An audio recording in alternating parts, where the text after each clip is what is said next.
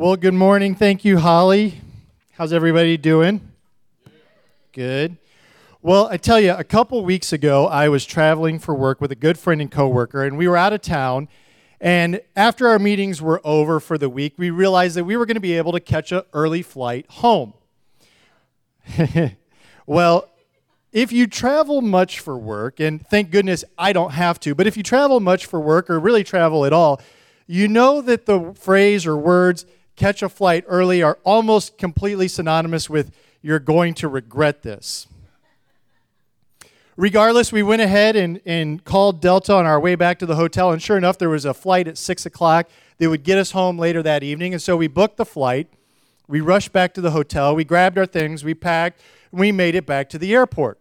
We made it through security without any problems. We made it to the gate without any problems. We grabbed a bite to eat on our way. But then we got on the plane and I put the, you know, my earbuds in and was kind of zoning out. And after about 30 minutes, I realized we were still on the runway and we hadn't taken off yet. Now the problem was is that our layover in Atlanta was only 40 minutes. And flying into one of the world's most busy airports, I was kind of venturing to guess that 10 minutes was not going to give us enough time to make our connecting flight. So, in that moment, right there in the seat, I just started to pray. I started to pray that God would do the impossible, that He would move the immovable. And by immov- unmovable, I specifically mean the nice middle aged woman in 26B that when we landed in Atlanta, thought that it would be the opportune time to fish through her purse for only God knows what. Regardless, fast forward an hour and a half, we make it to Atlanta at the exact time that we're supposed to be catching our departing flight to Peoria. We finally deplane and we start sprinting from terminal B to terminal D. And when we finally get to terminal D, we get to our gate and there is no one there. The gate agent's gone and the door is locked. The giant gray security door that lets you out onto the jetway is completely locked. And so, I do what only any rational man would do. I went up to the door and I started to pound on it with a closed fist. You see, there's one thing, there's lots of things that are true about me, but one of the things that's true about me is you simply do not get between me and my wife. You don't get between me and my family. If you do, you will experience the full blunt force of my will.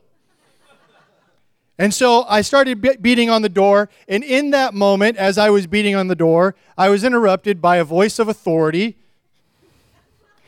from the other end of the terminal that said, Once the door is locked and closed, you cannot enter. Well, I don't give up easily, but what this voice of authority didn't know is about the conversation I had been having with God for the past couple hours about how I needed to get home. Like I said, you don't get behind, be, between myself and my wife, and you certainly don't get between me and my wife after I've been gone on a travel trip for a week. my family was already aware of my early, my, my potential early arrival, and so not getting there would be a huge disappointment. But I stopped beating on the door because the alternative was a interview with the TSA agent in a windowless room, and I wasn't about that. So, dejected, Derek and I made our way back to customer service. And as we're walking down the terminal, one of our co patrons comes running the opposite direction and she's screaming, Go back to the gate, they're going to let us on. So we turn around and we start running back to the gate, and we get to the gate, and sure enough, they are. The door is open, and it turns out that the pilot, not randomly, I might add, decided that he needed more fuel. Why he didn't have enough fuel to begin with, I don't really care to know. But he had decided that he needed more fuel, and so in that window of opportunity, we were able to board the plane. You see, the door had been closed, but now it was open. So, through no effort of my own, you know, I, I had gone to the door and I was sweating and I'll be honest with you, and if you've traveled much with me, you know this. I don't necessarily like to travel. I was biting back words of frustration, irritation. The nice gentleman at the gate had nothing to do And if I had unleashed that frustration on him, he would have just been an innocent bystander. But through no effort of my own, the door was open. We're in a series about doors, and I love this series. We've had a few weeks now. I love this series because doors is kind of an ambiguous title, right? I mean, there's doors. We could go lots of different directions with this. And, and the preachers and those that have taught so far have. They've gone a lot of different directions. And it's cool because there's metaphorical doors, and there's real doors, and there's doors about analogies. And so there's lots of different ways that we can go about that. But speaking about real doors for a moment, does anybody have a door in their life that's difficult to open? A real door. An office door. You know, that door you go to the office, and every time you go to push on it, you're supposed to pull. Or maybe, maybe it's a front door where every time you try to leave, you think you're supposed to push down, but really you're supposed to pull up. Or maybe it's a door like in my house, it's a laundry room door. Me and this door are at a standoff right now. The standoff is how long can I not fix it before it stops being a total pain in the rear to open? It's one of those doors that it jams, and so to close it, you kind of have to slam it shut, and to open it, you kind of have to give it that extra tug to open. I am, I mean, I've got awesome resolve, so we'll just see who breaks first. But there's these doors in our life. There's front doors and back doors and side doors and garage doors and cellar doors and steel doors and glass doors. There's all these actual doors in our life. And if you have one of these pain in the rear doors to open, that door has a name. It's not the name you think you want to call it.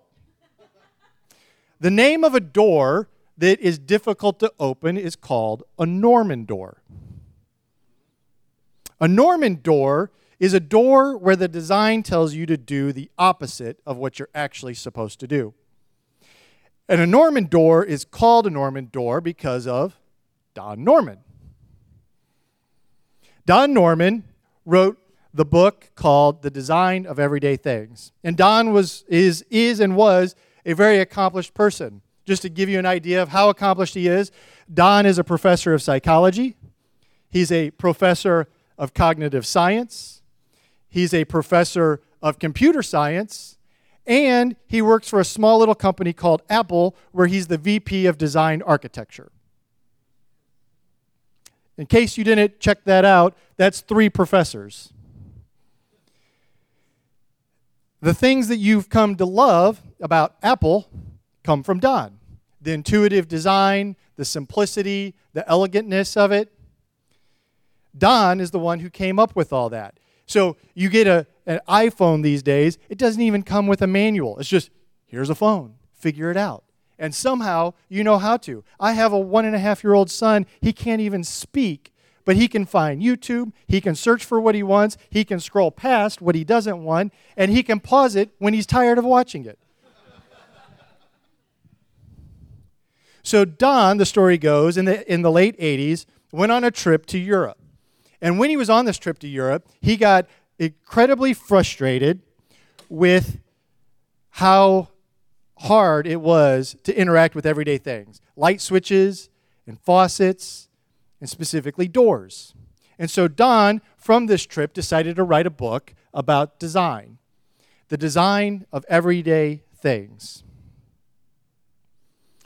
Don says if a door has to have a sign on it to tell you how to use it, that's a bad design. You shouldn't have to read, push, or pull. The door, as you approach it, should, by its very nature, tell you how you're supposed to use it. You've seen one of the most classically designed doors is one where there's nothing on the door except for a metal plate, whether it's horizontal or vertically. There's only one thing you can do push. And so that's a well designed door. On the other hand, you might have one of these doors at work where every time you go to it, you go to pull and it slams in your face, or vice, you know, or, or vice versa, push when you should pull. And so as I'm reading through what Don's talking about in the design of everyday things, Don comes up with a concept, and this is what blows my mind. Is it blows my mind that this concept took until the 80s to actually be identified and coined. And the idea is, the concept is, that design should have a human centric design. As we use things, they should be, as we interact with them as humans, they should be designed around our human nature. Human centric design is the idea that something should be designed in a way that is intuitive, discoverable, and built with the specific intention of the human interaction in mind. A good door, and I hope you're seeing where I'm getting ready to go with this. A good door is a door that is rightly designed and should be intuitive. It should be, by its very existence, and give the human approaching it clear and immediate feedback. As the person approaches it, that automatic feedback should be met with no resistance. You should be invited to the door and walk through it in such a simple way that you almost don't even recognize how easy it is. You should understand the door at a deeply cognitive level without it being at the forefront of your mind. What I'm trying to say here, and I hope that you're picking up, is Don wrote about a door. The best doors invite you to enter through them and pass without resistance. Now, I'm not sure if Don knows this or not, but it took Don 368 pages, stay with me, 368 pages, wonderful pages, to write about the best door. It took Jesus four words. Don is an amazing designer, a critical thinker, and his writings have changed the way that we interact with everyday things. Everything that we use, the best designed things, come from the teachings of Don Norman. Yet, even with all of that, he simply cannot compare to the four words that Jesus uttered in John 10 9. To give you a little bit of a background, Jesus had just got done healing a blind beggar on the Sabbath, I might add. And the Pharisees are looking for a way to kill Jesus. They're foaming at the mouth. They are looking for any possible way to throw him under the figur- figurative bus. And they think they've got him. They think that they found a way. Jesus has healed somebody on the Sabbath, and this is a big no no. And so also, to have a little bit of background, the Jews at the time understand that the Pharisees say one thing but do another. They understand that the Pharisees, while they're leaders, are not really their leaders. They say one thing and they do another. And so the Jews are primed for this contrast that Jesus is about to explain. So in John 10, Jesus goes on to give seven I am truths. And what this is, this is a figurative line in the sand. Jesus is saying, All you all, you know what the Pharisees are like. You know what they do. You know that they say one thing and do another. And Jesus says, I'm going to tell you how I'm different. I'm going to draw a figurative, figurative line in the sand. And so he does. And so he goes on in John 10 to give seven I am statements. And they are I am the bread of life. I am the light of the world. I am the good shepherd. I am the resurrection and the life. I am the way, the truth, and the life. I am the vine, and I am the door. John 10 9. I am the door. Whoever enters through me will be saved. Don Norman gives us what a good door looks like. God has given us what the door looks like. His most perfect, most holy, most righteous, most loving, most safe door. Don gave us a good door. God gave us the best door.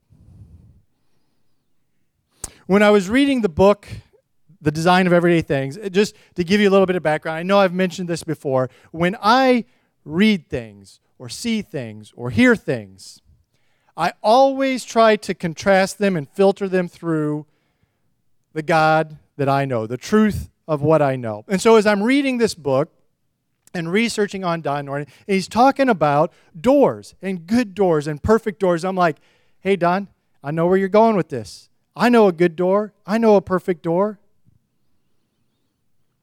But then he talks about a human centric design, and I'm like, now I'm tracking with you, Don. I love to read about science. My wife calls it mucking around on the internet, but the reality is, is I'm the, truly the reality is, is I love. I just have a curiosity. I didn't learn anything in school, by the way, and you're probably the same way. I didn't learn anything in school. I learned to read in school and count to like 10, which is basically what I use every day in my job. Everything that I've learned of any value has been since I left school, and I think that that's probably true for you. We live in a day and age where you can research anything and find out about anything at the click of a mouse. And so I spend much of my time in meetings not paying attention, but le- learning about things that are of curiosity to me. Science and pseudosciences, medicine, architecture, all these things that are of interest to me, I get geeked out on them. And I, I click on a YouTube link, and the next thing you know, I'm like in this rabbit hole. I'm like, how did I end up here? but it's it's cool stuff. It's cool stuff. And so as I'm kind of reading this book about Norman, and mind you, I don't know if Don Norman knows Jesus. It's irrelevant. The fact is, is that his book is full of truth and he doesn't even know it probably. And so as I'm reading through this book, I'm I'm filtering through what I know to be true in my life and my family's life that there is a door and it's the best door and it's the only door and it's designed with me in mind.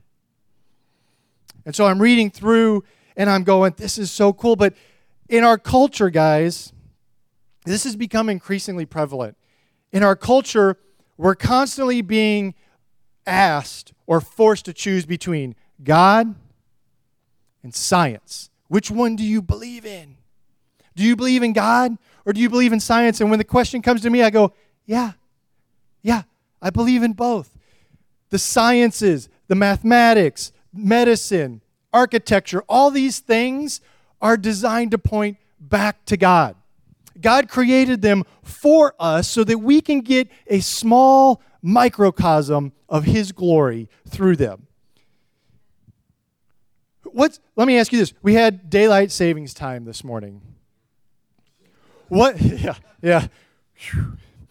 What's, what's more impressive? The guy like me that can set the watch or the guy that built the watch, that architected the watch? that put all the little components together. Hear me, I love science. I have immense respect for scientists and doctors and architects and mathematicians and quantum physicists and all of them. But we sit over here sometimes kind of looking like, oh, we figured this little thing out about the galaxy. And God's like, now you have the smallest comprehension of how great I am. And so we have all these things and understand, and I believe this fully to the bottom of my heart. I believe this.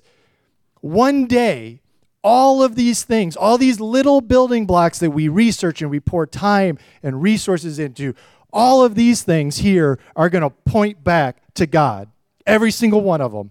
And we're going to come to a day and age where we look and we go, man, all of these things, they point to God. Every single one of them. Everything that was said in the Bible is true. And hear me here the Bible doesn't tell us everything.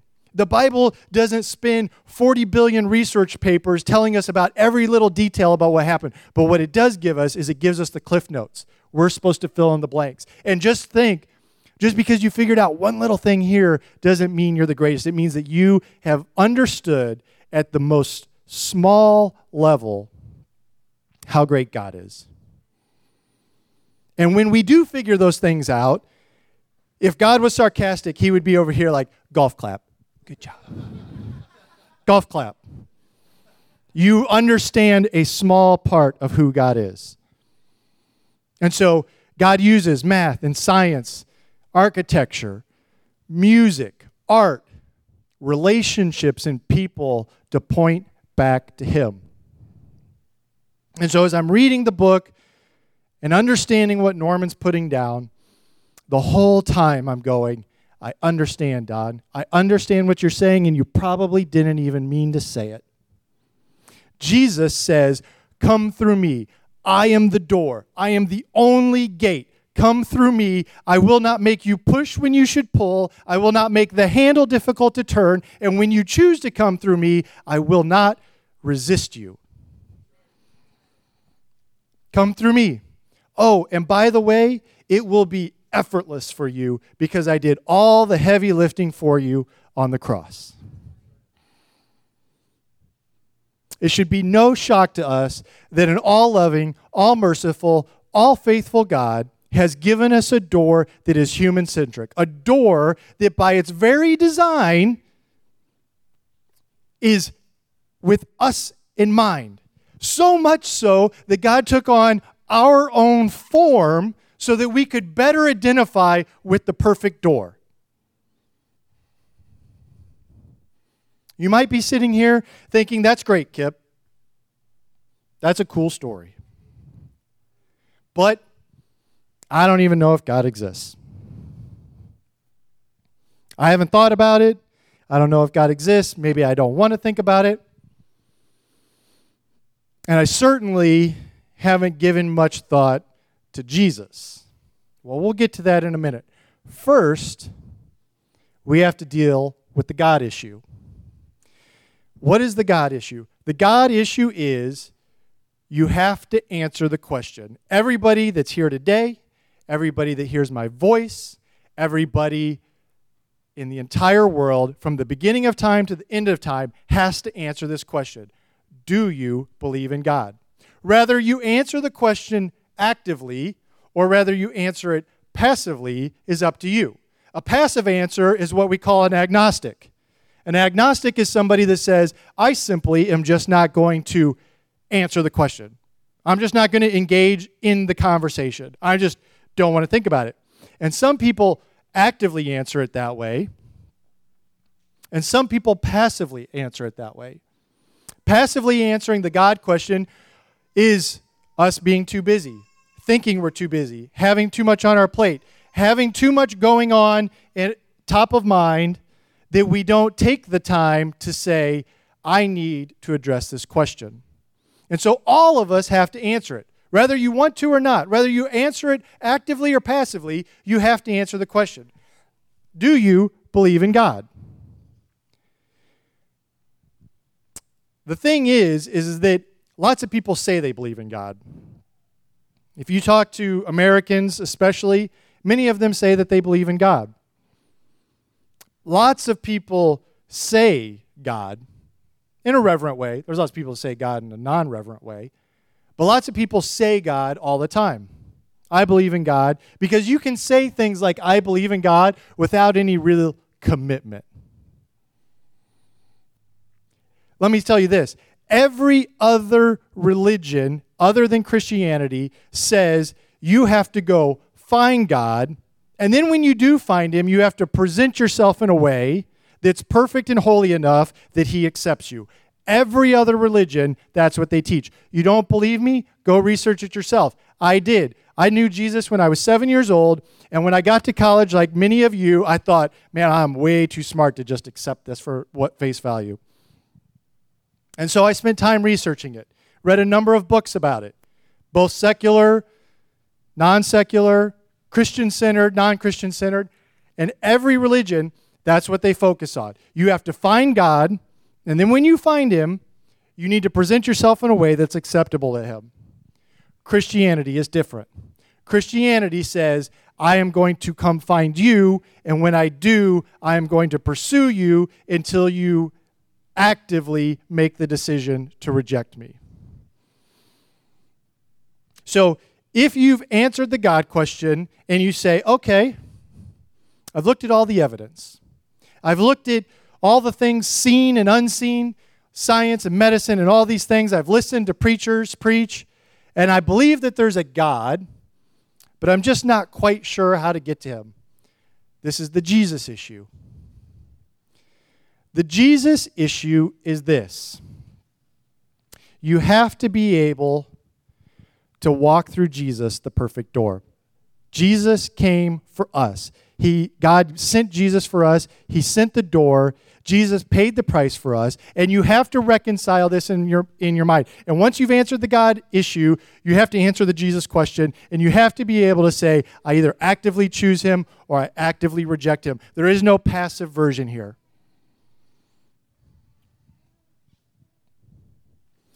One thing, and I know this to be true because it was true for me, and I believe it's true for you. I've witnessed this and I've observed this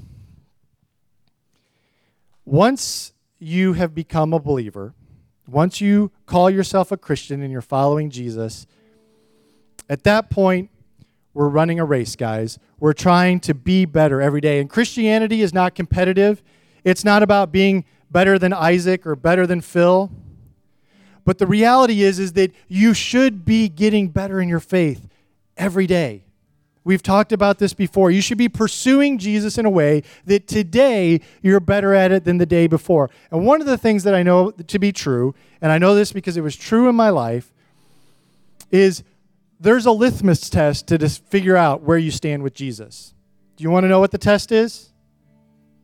The test is this Can you say the name Jesus out loud? Sounds like a simple test, right? I'm not talking about in here. This is a safe place. Everybody talks about Jesus in church. I'm not talking about at home either, guys. Praying with your family at dinner, man, that's a safe place too. Nobody's going to mock you. Nobody's going to think less of you.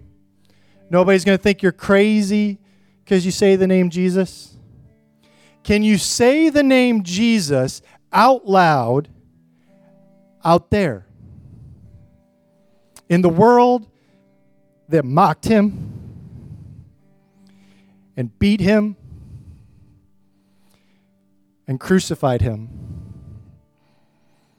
Can you say the name Jesus in front of coworkers that you know don't believe in him, that use his name in vain? Can you say the name Jesus with your friends and at school and in the places that are not safe, can you say the name Jesus and do it without fumbling over yourself and choking back your tongue? Jesus paid an unbelievable price for us. He went to a cross, he took a brutal death, a, a wrong conviction, and the least that we can do is say his name with pride. So I would challenge you.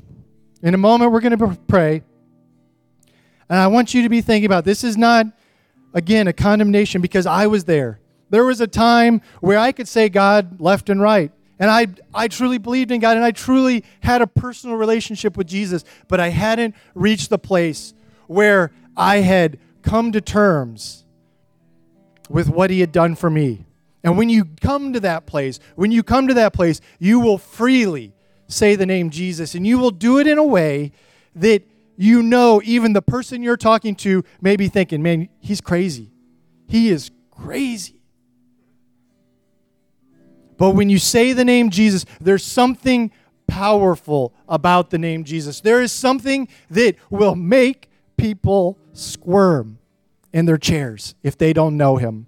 And there's a reason for that because the name Jesus is unlike any other name that has been or ever will be. So, in a moment, we're going to pray. And I want to think about the door, the door that is human centric. The door that is so human centric that God sent his only son to take on our own imperfect, sinful form although Jesus was sinless, he took on our form so that we could more closely identify with our Savior. A door that's so human centric that when we look at it, it looks just like us. I encourage you to be thinking about this week and the weeks to come who are the people in your life that need to hear the name Jesus? Who are the people? There is somebody in everybody's life that you meet with or work with or go to school with that needs to hear about Jesus from somebody like you that can say it boldly and proudly because of what he's done in your life. Would you pray with me? Father God, we thank you for sending your Son for us. Lord, we thank you that you thought enough of us to send your Son, your Son Jesus, the perfect and rightly designed door for us to walk through effortlessly, without resistance. Simply, you say, all we must do is call upon your name and walk through you. You are the gate, Lord. With arms spread wide open, you invite us into your kingdom. Lord, you took a brutal death for us, and we thank you for what you've done for us, Lord. We never want to forget, and we want to go from this place, not just today, but every day, able to say your name, not in our own pride, but in because of what you've done for us through your Son. Jesus, we thank you for these things, Lord. We pray that you would bless this church, that you would bless this people, Lord, that we would go from this place loving you more intently and more closely than we have from ever before. In your name we pray. Amen.